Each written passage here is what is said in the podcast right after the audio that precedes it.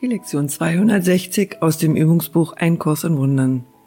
Ich will mich daran erinnern, dass Gott mich schuf. Vater, ich habe mich nicht selbst gemacht, obwohl ich in meinem Wahnsinn dachte, ich hätte es getan.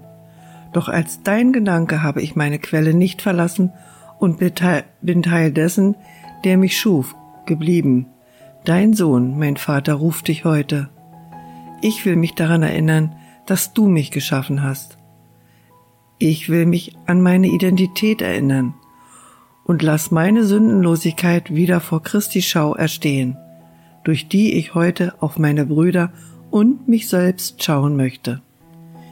Jetzt ist unsere Quelle erinnert und in ihr finden wir endlich unsere wahre Identität. Heilig sind wir für wahr, weil unsere Quelle keine Sünde kennen kann. Und wir, die wir seine Söhne sind, sind einander gleich und ihm gleich.